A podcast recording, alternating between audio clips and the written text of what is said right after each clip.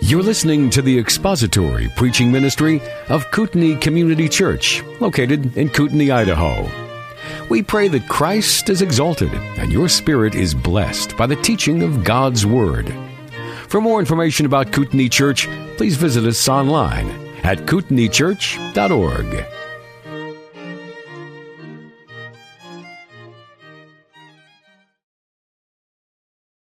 You know how I've been bringing books each, uh, each week? Here's another one I'll pass around. this is a classic. I believe this was written in 1932. The author is Loraine Boettner. Yeah, he wrote this in 1932. It's a classic, and it's titled The Reformed Doctrine of Predestination. It is one of the best of uh, things written that I've read. So I'll pass this around. I'm sure you could possibly find it still. Amazon.com. Tonight, the doctrine of predestination. So before we uh, dive in, let's bow our heads for a word of prayer and ask our Lord to bless our time together. Our most dearest Heavenly Father, we thank you for this opportunity to gather tonight. We thank you for this warm, beautiful building that we can gather in to where we are going to indulge now into the Word of God. And Father, we are penetrating the deepest crevices of your mind. We are looking into the mind of God, and the only place that we are allowed to look will be in the Holy Scriptures. But as we plumb the depths of your mind over this subject matter, it's deep theology. But it's so important for us to understand and do our best by the power and grace of your Holy Spirit to teach us and to help us to understand what you have done for us, Father, when it comes down to our salvation. Yes, we're saved by grace in Christ alone through faith alone. But a whole bunch of steps took place before the foundation of the world where you stepped in and uh, called us out of darkness into your marvelous light by electing us and predestining us and foreknowing us to come to faith. The doctrines of grace, they're magnificent. They glorify you, Father. So tonight, help us to do that very thing. Bring glory and honor and exalt the Father in what you have done once again in this next link in the chain of salvation. Enlighten our hearts. Help us to understand. And then may we apply it by falling that much more in love with you, Father, for what you've done for us. We pray this in the magnificent name of your Son, our Savior, the Lord Jesus Christ, and God's people said, Amen. Well, in your outline that I handed out to you this evening, I've got Daniel chapter 4, verse 35 for our text to take a peek at here regarding the doctrine of predestination. And look with me at it. Daniel chapter 4, verse 35 says that all the inhabitants of the earth are accounted as nothing but he, but God does according to his will in the host of heaven and among the inhabitants of the earth. Well, friends, we spent quite a bit of time on eternal security, the doctrine of the perseverance of the saints, and then we moved to the doctrine of foreknowledge, and I believe we spent two or three weeks on that. I don't quite remember. But now we come to the second link in the chain of salvation, and it's foreknowledge's twin brother, predestination. Now, the two are so closely tied together that some see them really as synonymous. But I think they're different. And because of the fact that Scripture itself deals with them individually, we too will follow suit by using Scripture as our pattern. But, friends, always keep in mind that all the links in the chain of salvation that we have looked at and we'll continue to look at, all of the links in the chain of salvation are indispensable to one another. Let me say this that if you remove one link from the chain, it unravels just like a rope. Remove one link and the chain of salvation unravels like a rope. So, in its simplest form, we need to understand this big word that we've all run across for years predestination. Now, predestination refers to God's choice of individuals for eternal life. In other words, predestination is a predetermined appointment to salvation. Let me say that again because it's so critical that we understand this. That our salvation was predestined or predetermined by God for an appointment to salvation to those in whom God exercised that predetermined appointment with. Now, the great Martyn Lloyd-Jones. Martyn Lloyd-Jones was a pastor great Bible expositor in England in the early 1900s. I believe he died around 1955, 58, 59, I'm somewhere in there. Martyn Lloyd-Jones, one of England's greatest preachers. I want to quote him, and I have that quote for you in your outline. He said this Predestination is simply a description of the destiny that God has determined and decided upon for the people whom God has foreknown. Now, John MacArthur, pastor teacher of Grace Community Church in California, John said this From foreknowledge, which looks at the beginning of God's purpose in his act of choosing, God's plan of redemption moves to his predestination, which looks at the end of God's purpose in his act of choosing. I think that's well said. John MacArthur is recognizing that God moves from foreknowledge to predestination. And he does so by his own sovereign purpose and will. So, beloved, from all eternity, before you and I ever existed, God decided to save some members of the human race and to let the rest of the human race perish. God made a choice.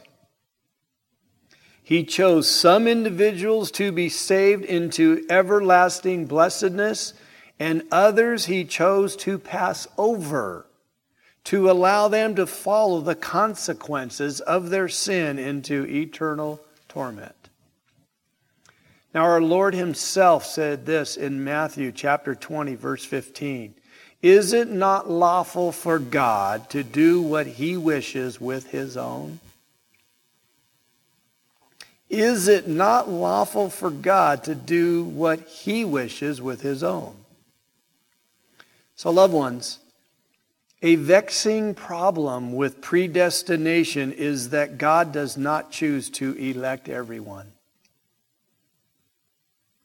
Now, right out of the gate, right out of the gate, the thought of predestination is repugnant to the carnal mind. Many people will not embrace predestination because they find it repugnant to our carnal mind. Now, you all are familiar with Charles Spurgeon, the great Baptist pastor, preacher, also from England. Well, on May 4th, in 1856, I believe he started preaching at in 1855, and I believe he might have been 21 years old.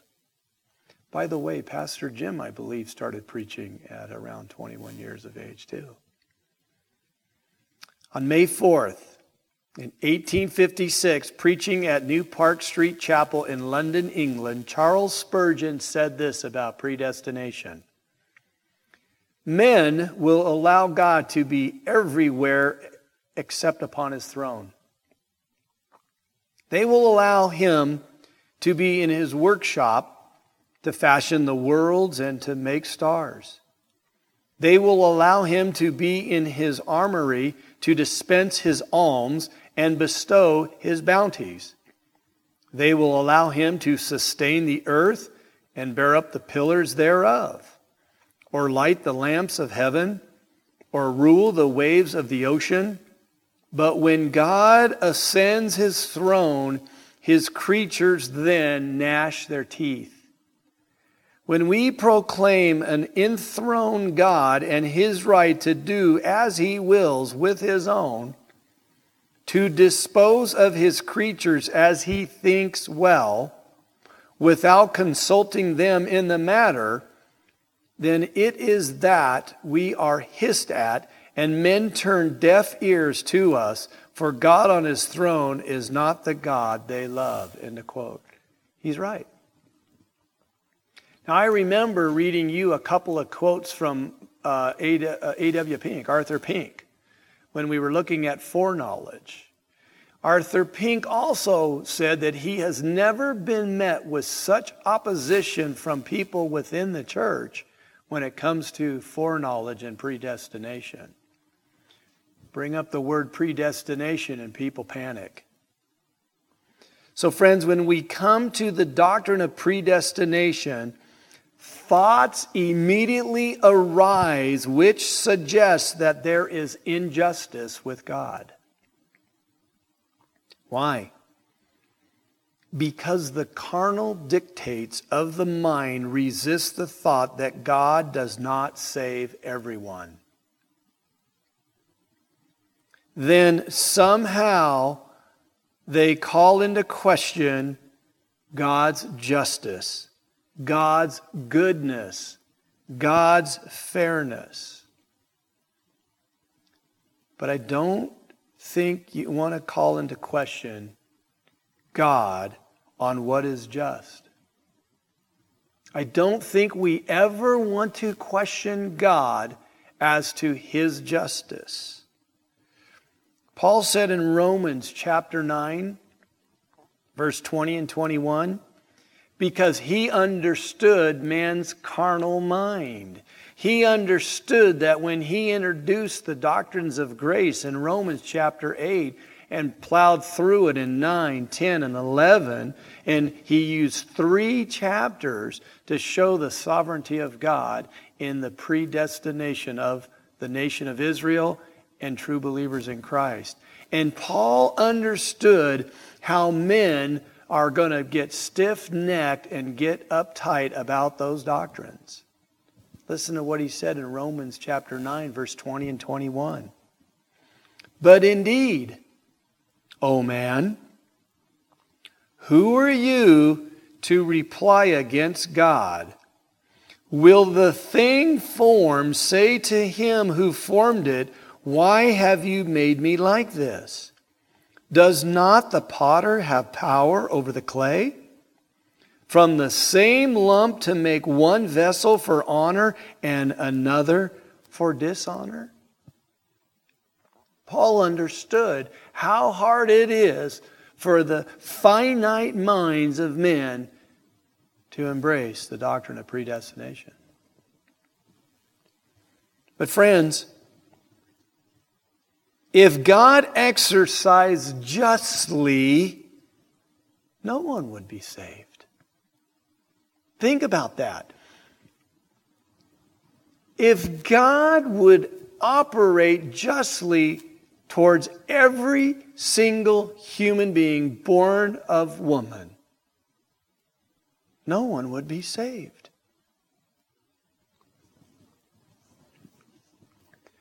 We never want to question God's justice when it comes to the doctrines of grace, especially the doctrine of predestination. Now, I want to remind you that your reasoning, my reasoning, all of our reasoning have been tainted by original sin. We've been corrupted by sin.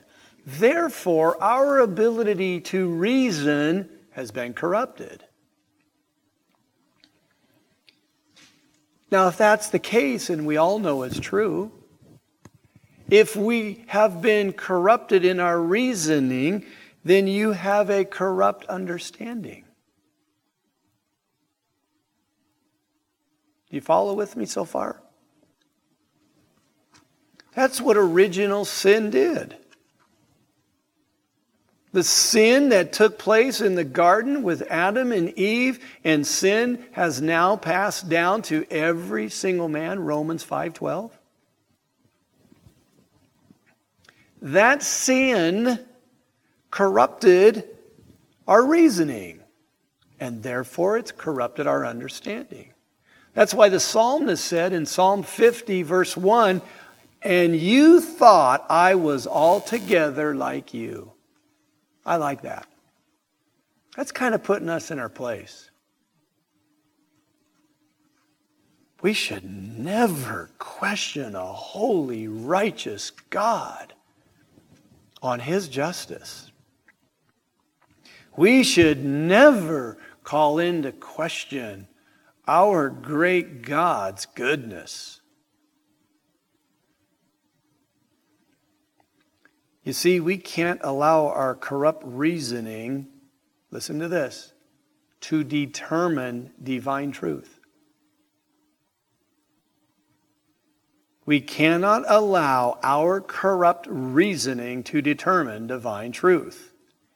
So, once again, what you've seen me do throughout this study so far is we turn to the only source of truth uncorrupted by the fall, and that's to the Holy Scriptures, to the Bible. And I'd like to emphasize tonight that our only response to God's revelation is to submit ourselves totally to the inspiration of Scripture. To come to Scripture as if we know nothing and allow God to speak. So I want to begin by reminding you that Scripture claims salvation is of the Lord. Jonah 2 9. Now, will you all agree that that is unambiguous? It's pretty clear, isn't it? We, we really can't get too mixed up on that, can we? Salvation is of the Lord, Jonah 2 9. Now, something interesting the Hebrew makeup of that verse, it's emphatic.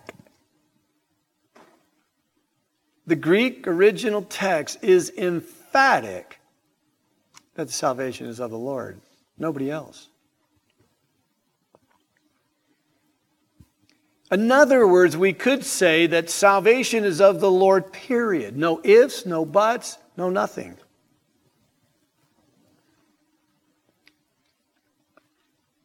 So, Psalm 1. Rhetorical question. I got a little grin on my face because I'm, I'm setting us all up for where we're going here. Was there not a time when all of us in this sanctuary walked in the counsel of the ungodly?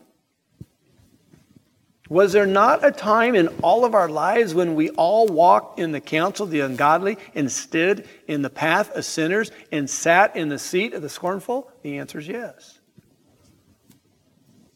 There was a time. Was there not a time when you said, I will not have this man, the Lord Jesus Christ, to reign over you? Luke 19 14. Was there not a time when you would not come to Christ that you might have life? John 5 40. Now, if you'd be honest with yourself, you'd have to acknowledge there was. There was a time that every one of us did those very things. Now, here's the big question How is it that all of that has now changed? How is it that every single one of us sitting here tonight no longer walk in the counsel of the ungodly, nor stand in the path of sinners, nor sit in the seat of the scornful? What took place? What changed?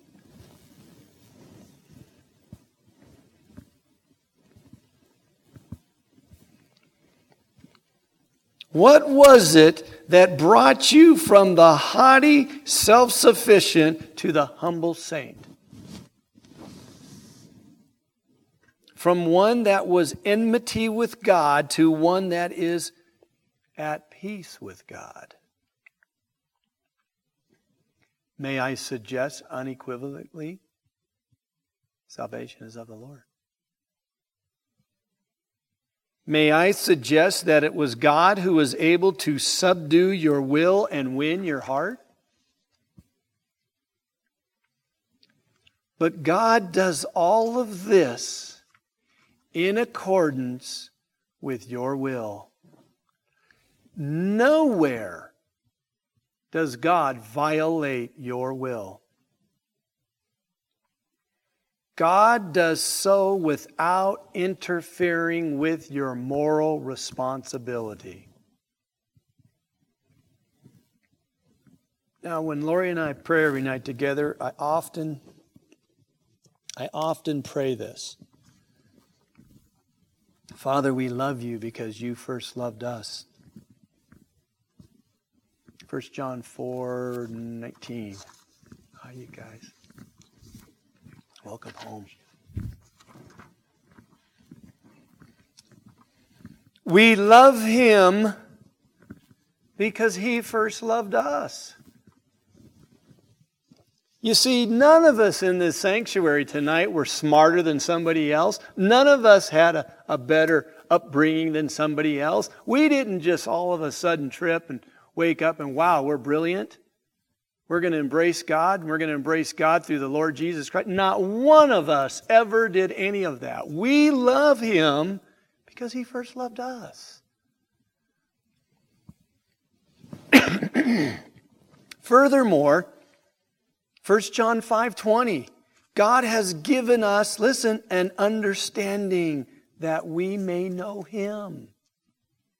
Notice who gave us the understanding? God.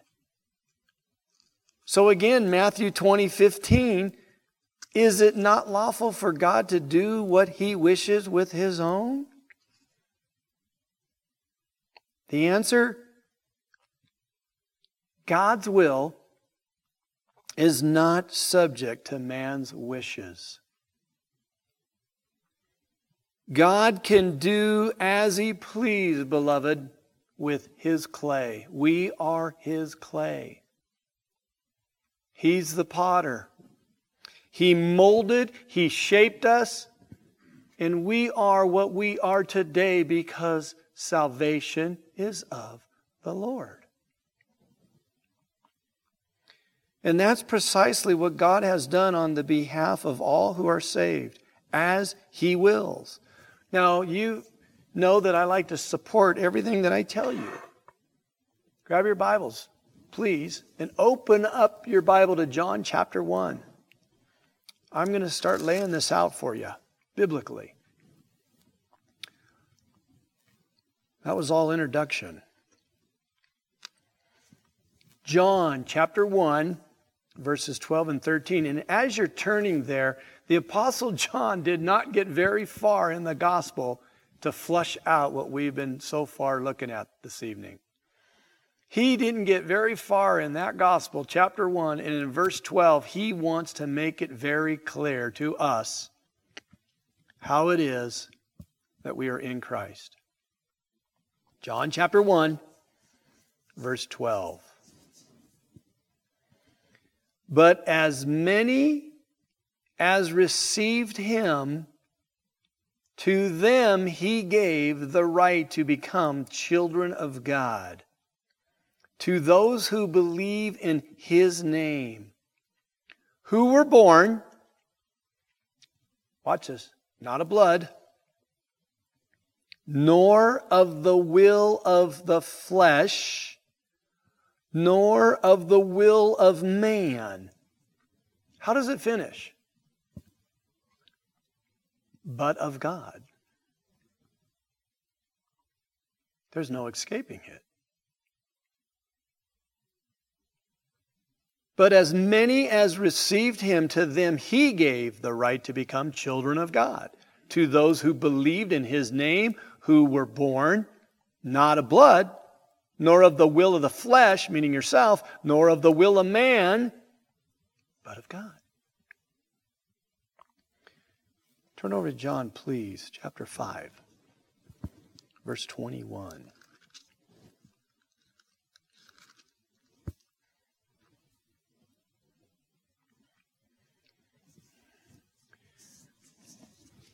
John chapter 5, verse 21.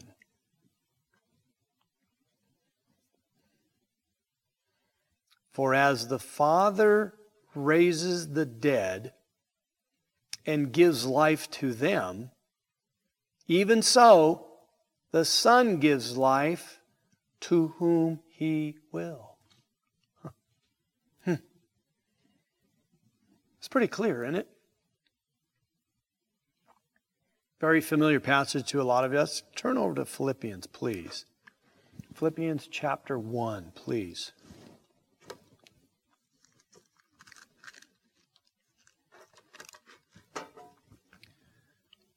Verse 29. I have this highlighted, and I, after I highlighted, I said, that's still, it's so important. I had to red line it, underline it. Paul speaking to the Philippian church, he said this to them For to you it has been granted on behalf of Christ, catch this, not only to believe in him, but also to suffer for his sake. It has been granted on behalf of Christ not only to believe. You see, faith trusting and believing, it's a gift. It's a gift. And Paul says right here it was granted. He granted us the ability to believe. Philippians 2:13 For it is God who works in you both to will and to do for his good pleasure. May I say to all of us here tonight, somehow, some way, we all, in our sin, at one time enemies of God, dead in trespasses and sin, he found good pleasure in redeeming us. Now, you ask my wife, I don't know how God could find any pleasure in the sinful man that I am. But he found good pleasure in saving us. And that process of saving us started with foreknowledge and moved to predestination and then calling. All links in the chain of salvation. One more. James chapter 1, verse 18.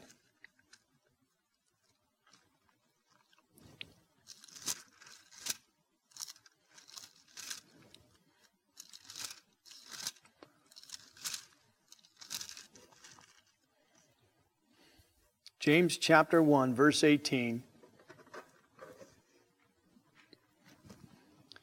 James is talking to the believers in Jerusalem. And James says this in verse 18. Look with me, would you? Of God's own will, he brought us forth by the word of truth. God brought us forth. We didn't bring ourselves forth. God brought us forth. God granted us the ability to believe. So now I want to return to that rhetorical question just to stir your minds. Why is it that all are not saved, particularly all who hear the gospel? Let me put it to you another way. I'm going to use this, I think, often. Two men, college young college men, two young men in college. They're sitting at a Billy Graham crusade. Billy Graham clearly preaches and proclaims a clear, concise gospel. One man embraces Jesus Christ as his Lord and Savior for the remissions of his sin, and the other man did nothing. Why is that?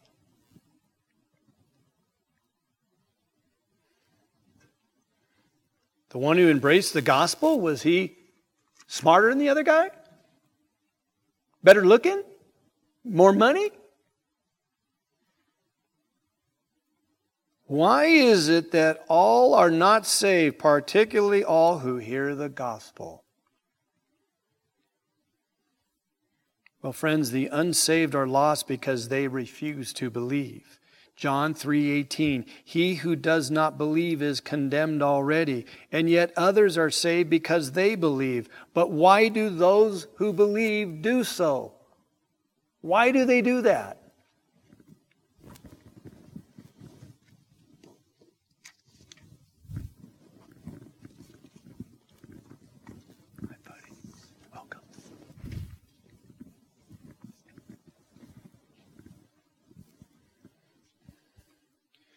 What is it that causes them to put faith in Christ and others to reject him?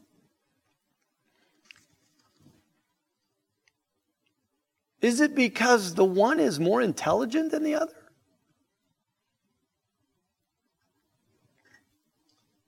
Is, is the one less sinful? Has the one committed more sins than the other? Beloved, it is God Himself who makes the difference between the elect and the non elect. It is God Himself who makes the difference to the man that believes and the man that doesn't.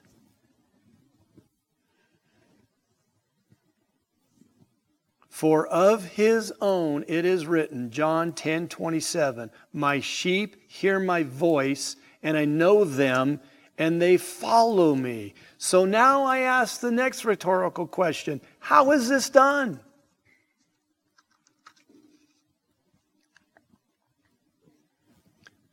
Point number one God's predetermination. Would you turn with me, please, to Romans chapter 8?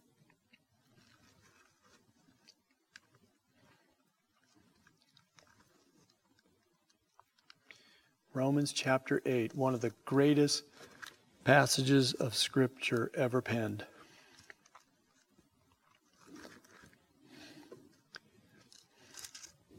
And it's all begins to talk about what God has done for all of his elect, for you and I. By the way, you and I, we are God's elect. Now, I don't say that to be haughty. That's a humble, humble title for us. We are God's elect. Not something that we should get puffed up about, but something that I hope we'll be humble about when we understand how that works. Romans chapter 8, historical text, verse 28 through 30. And we know that all things work together for good to those who love God, to those who are called according to his purposes, for whom he foreknew, first link in the chain of salvation, foreknowledge, for whom God foreknew, look what he did. He also predestined to be conformed to the image of his Son, that he might be the firstborn among many brethren. Moreover, whom God predestined, these he also called. Whom he called, these he also justified, and whom he justified, these he also glorified. That's the chain of salvation. But notice what the key word is that we're looking at predestined. Friends, this is a monumental text which really is the undergirding to our salvation. The Apostle Paul clearly lists the five components, the five elements, the five links, so to speak, in the chain of salvation. Look with me again foreknowledge, predestination, election, realized in the call. What do I mean by that? He, pre, he foreknew and predestined us back in eternity past before the world began, right? Before he ever created anything, all of us in this room as believers, God knew us. And he foreknew and predestined. He predetermined. He foreordained us to be believers in him. And then election took place, and that's when He called you in real time. In each one of us, He called us all differently, but He called us. That's election. And then look what He does next. Then He justifies us. Justification, not guilty. And then look at the last one glorification. That's our preservation of the saints. Five links in a chain of salvation. They are all what we call components in the doctrines of grace. But for our purposes tonight, we're interested in this word predestination of God's people. So in Romans chapter 8, verse 20 through 30, notice the unbreakable chain introduced by the word he also. Do you see that with me? Do you see that? For whom he foreknew, he also. That's key. God Himself not only foreknew or foreordained. I think if you remember, I told you that the word foreknew is a little misleading. It wasn't the best word that they could have used. They could have used the word foreordained or foreordination. And if you recall, I took you over to 1 Peter chapter 1 verse 20 and showed you where the translators use the word foreordained Christ to die on the cross. Do you remember that? So God himself not only foreordained, but it says he also he also what? Predestined. He predetermined. That is, God predestined his sovereign plan of salvation. He implemented it, he made it real. It's all God. First, says Paul, that the elect are foreknown by God, then predestined to what? To salvation. He had a purpose. And do you know that God's purposes always will go forth? Nobody's going to thwart God's purposes.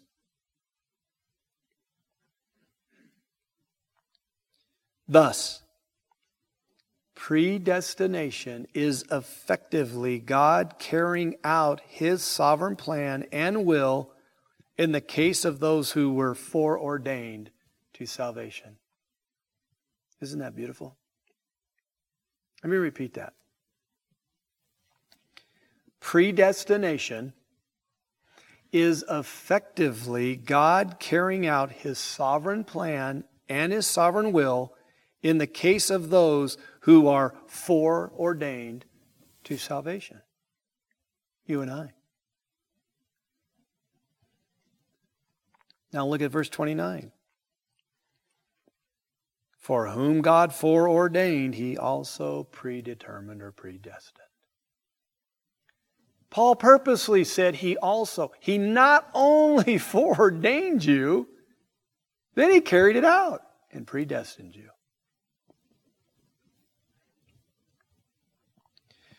Remember the word predestined? I don't know if you remember this when we were looking at foreknowledge and we just kind of talked a little bit about predestination. I said to you, it comes from the Greek word prorisio, which literally means to predetermine to determine beforehand, to mark out beforehand, to foreordained.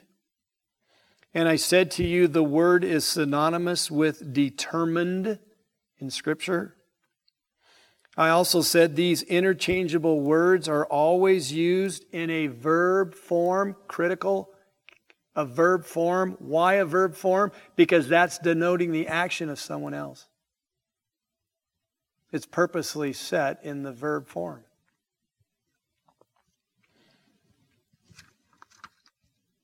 Well, the action by someone else is who?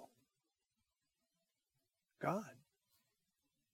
The action by another is God. God predetermining beforehand the salvation of the believer. Now, allow me to illustrate this further from Scripture. Turn to Romans chapter 9, verse 21. I'm going to illustrate this a little further for you.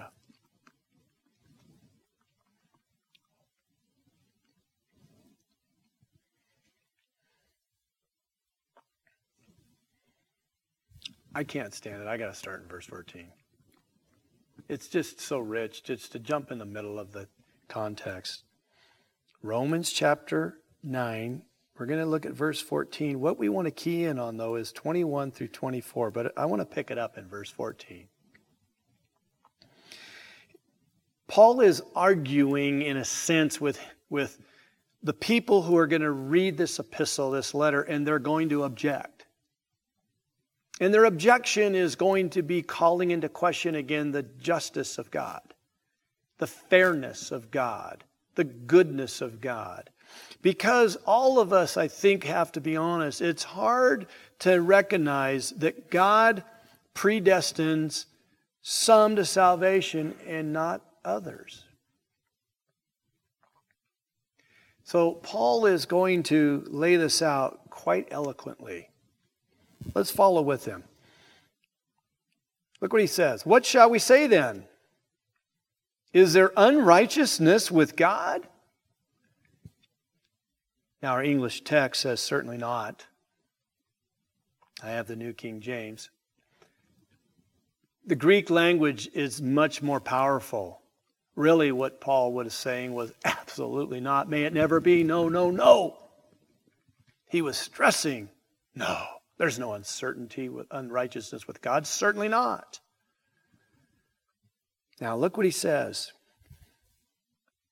For God says to Moses, I will have mercy on whom I will have mercy, and I will have compassion on whomever I will have compassion. Now, look what he says next. So then, it's not of him who wills nor of him who runs. In other words, it's not of the man who wills it to happen, and it isn't of the man who runs to make it happen. Look what he says. Well, well, then who's it of? But of God. Of God who shows mercy. For the scripture says to Pharaoh, For this very purpose I have raised you up that I may show my power in you, and that my name may be declared in all the earth. Therefore, God has mercy on whom he wills, and whom he wills, he hardens. Case in point, Pharaoh. You will see to me then, why does God still find fault? For who has resisted his will? Now, here's where we need to pay close attention. But indeed, O oh man, who are you to reply against God? Will the thing formed say to him who formed it, Why have you made me like this? Does not the potter have the power of the clay? From the same lump to make one vessel for honor and the another for dishonor? Verse 22 What if God, wanting to show his wrath and to make his power known, endured with much long suffering the vessels of wrath? Look what it says prepared for destruction. And that he might make known the riches of his glory on the vessels of mercy, which, look what he says, he prepared when? Beforehand which God had prepared beforehand for glory, even us whom He called.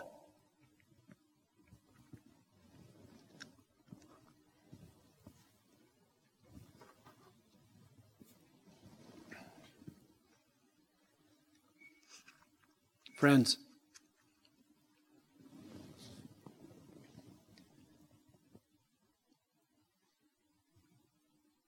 Paul was passionate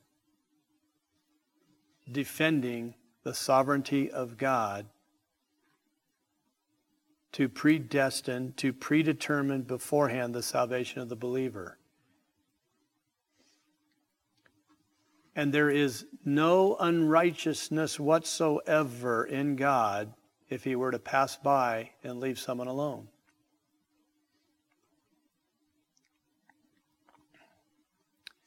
Now, I want to bring to your attention to the phrase prepared beforehand in verse 23. Look at Romans 9, look at verse 23. Prepared beforehand is the Greek word protomaze, which literally means to make ready. This word prepared is in the aorist active voice of the verb tense also denoting the action of God.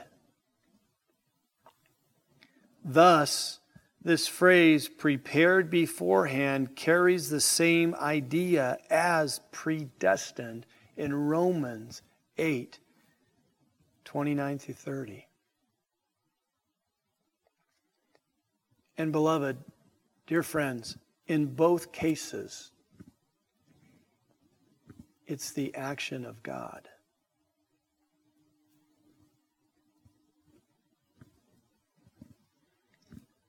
The only way to deny this absolute guaranteed truth is if we want to manipulate Scripture.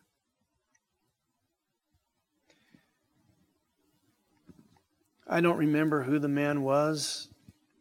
If you torture the text long enough, it'll say anything. But we're not going to torture the text. We're going to exegete the text. We're going to extract the meaning from the text, and you can't escape it. In both cases, Romans 8, 29 through 30, and Romans 9, 21 through 24. In both cases, the action is of God. The text is clear God predestined and prepared beforehand those whom he has elected to salvation. So now I ask the question when did God do all of this? That is, predestine and prepare beforehand those for salvation. When did he do all of this?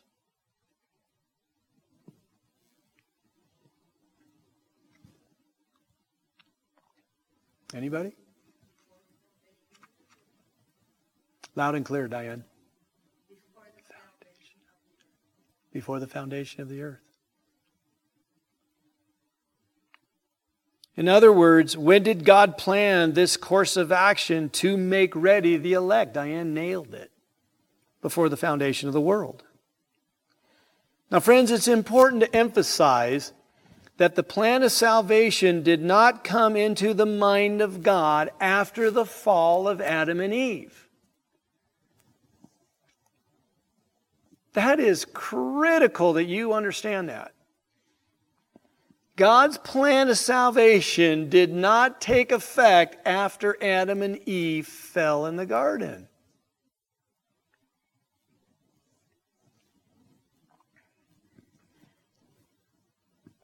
took place before the foundation of the world. It was in God's mind even before the creation of the entire universe.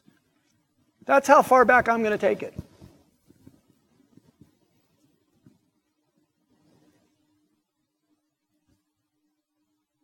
What a God. While we were yet sinners, Christ died for us. Mm. Before the foundation of the world, it was in God's mind even before the creation of the entire universe. Would you turn with me in your Bibles, please, to Matthew chapter 25, verse 34?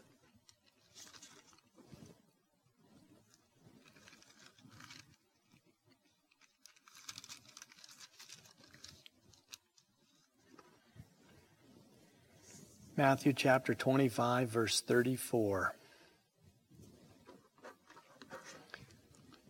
Pay close attention to the language. Matthew chapter 25, verse 34. Anybody there? Then the king will say to those on his right hand, Come, you, blessed of my Father, inherit the kingdom prepared for you from the foundation of the world. Hmm. A text every one of us knows so well Ephesians chapter 1, verse 4, please.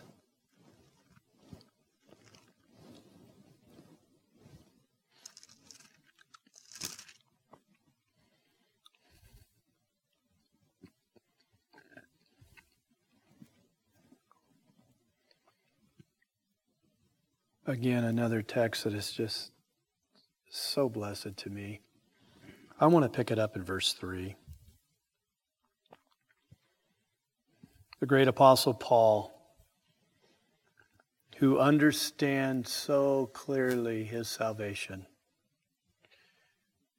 by Christ Jesus his Lord, he said this Blessed be the God and Father of our Lord Jesus Christ who has blessed us with every spiritual blessing in the heavenly places in Christ. And now he's going to begin to list them.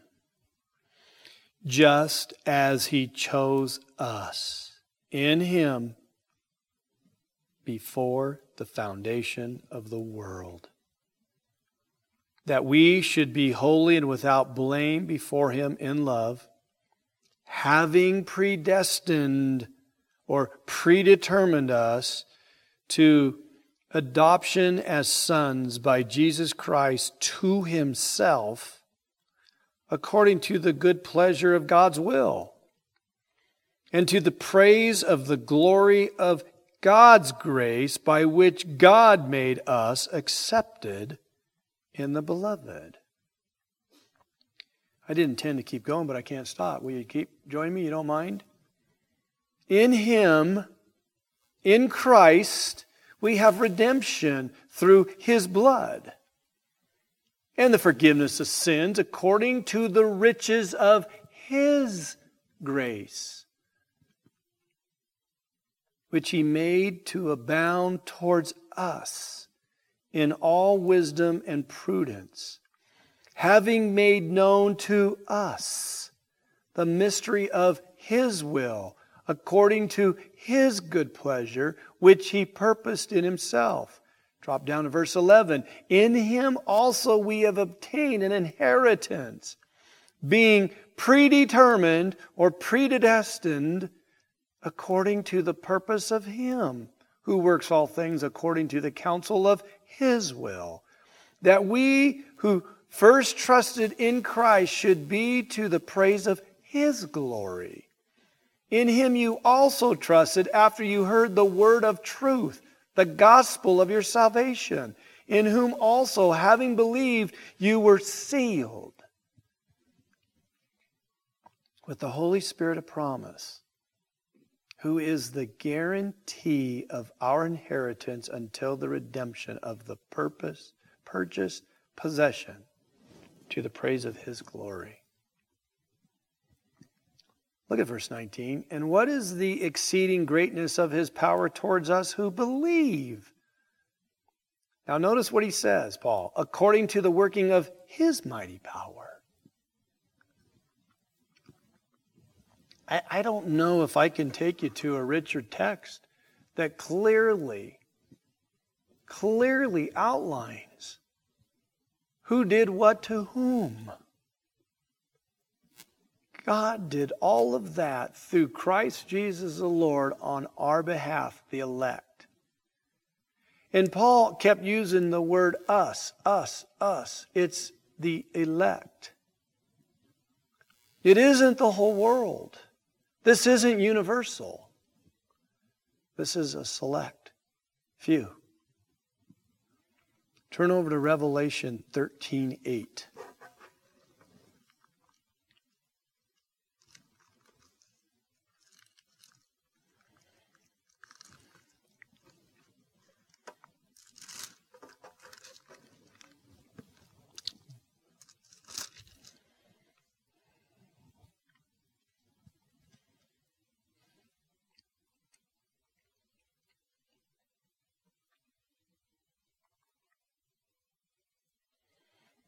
You all there?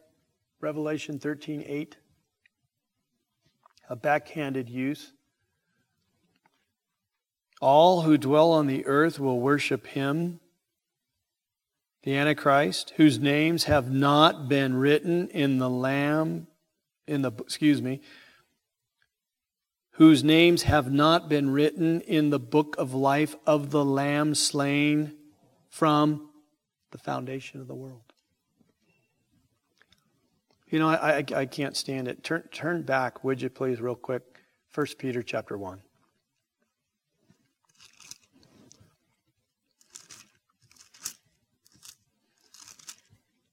This little thing keeps going off in my head to show you this.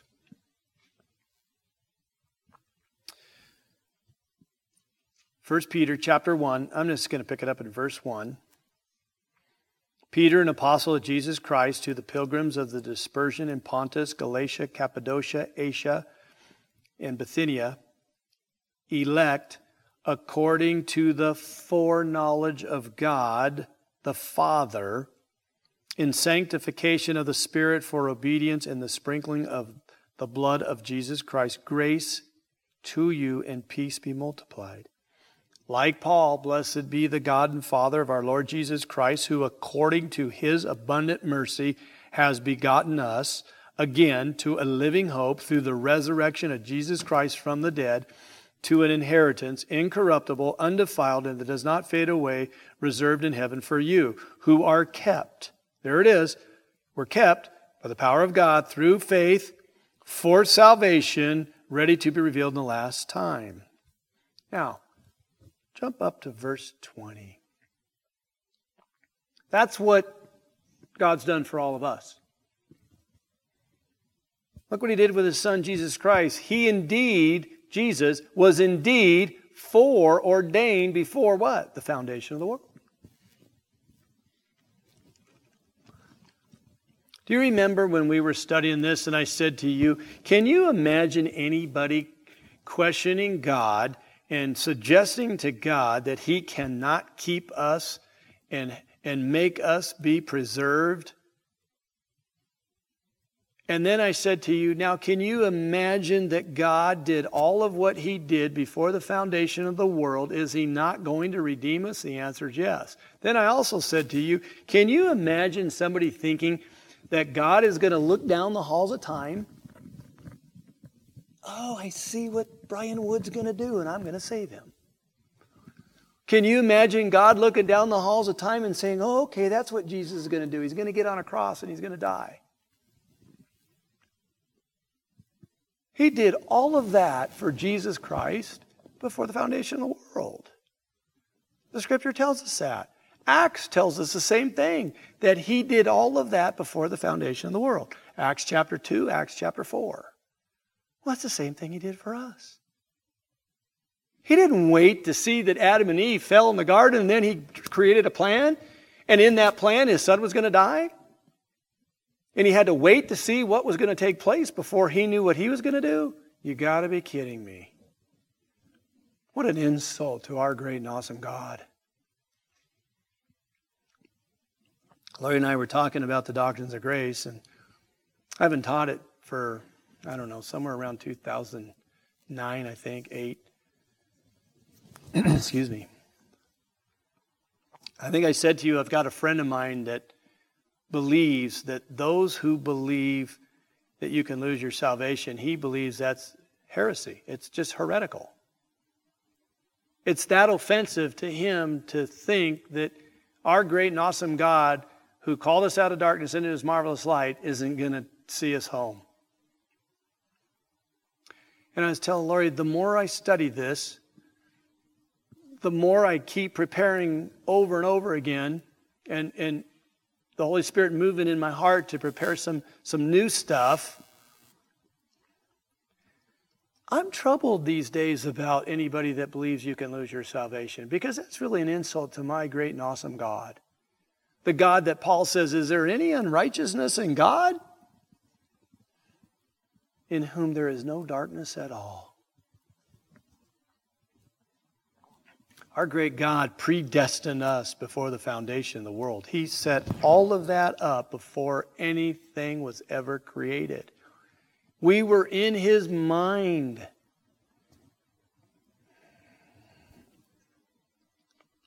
Loved ones, God initiated, God purposed, God willed our salvation. And he did all that before the foundation of the world, before the world was ever called into existence, before Genesis 1 1. Thus, before the foundation of the world, God predestined, God prepared beforehand all true believers. I think I'm going to, well, I could stop. I'll let you decide. I could stop, and we could pick it up again next week. I've got about probably 40 minutes. Call it. I'm good either way. Call it quits? Let's call it quits. Before I close this in prayer, I would like to ask Dave. Dave, did you find it? Didn't find it. Okay. I'll close this in prayer. And before I do, does it, it, have I made it clear so far to this point what God has done on our behalf? Okay, if I haven't, let me know at the end tonight. Let me know where maybe I have fallen short.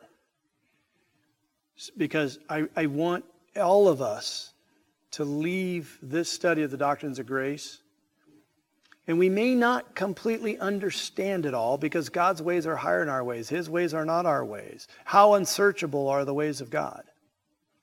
What I, what I, what I am hoping is you leave here convinced what God has done fully, solely, and wholly of Him in regards to your salvation. What I'm hoping is we all leave here that much more in love with the Father and the Son and the Holy Spirit. How great a God we have that He took sinners and saved us by His grace. Grace, God's riches at Christ's expense. I've also heard it said, God's redemption at Christ's expense. They're both good. God's grace. Let's close. Father, I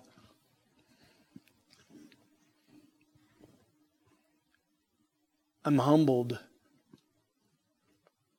over and over again when I read the scripture and I comprehend what you have done on the behalf of the believer. I don't know any other way except to love you because you first loved us.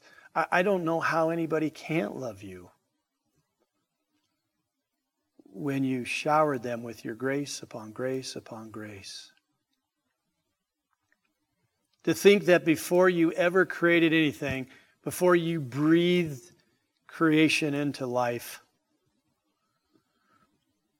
we were a picture in your mind, in your heart. You knew us by name.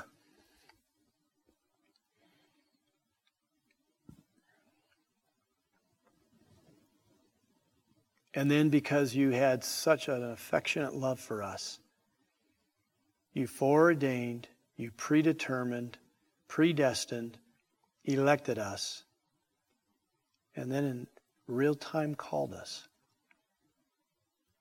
And again, as Peter says, out of darkness into your marvelous light, to be your chosen vessels, vessels of honor.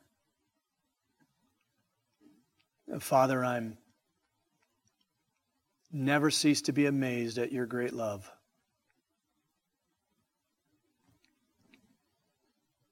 Thank you so very much, Father God, for first loving us that we could love you.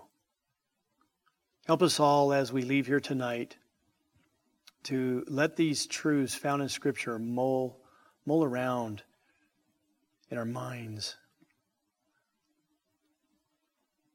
and help us to embrace them. Don't call into question their existence, they're true. Scripture outlined that clearly tonight. Help us to embrace it and love you that much more. Help us to be more dedicated, more committed to you and to your Son. And we thank you for the power of the Holy Spirit which keeps us for eternity. We love you, Father, and we pray these things in the matchless name of your most precious and dearest Son. He's our Savior, the Lord Jesus Christ. And God's people said, Thank you for listening to the latest podcast from Kootenai Church. If you'd like to learn more about Kootenai Church or to donate to our church ministry, you can do so online by visiting kootenaichurch.org. We hope you enjoyed this podcast and pray you'll join us again next time. Once again, thank you for listening.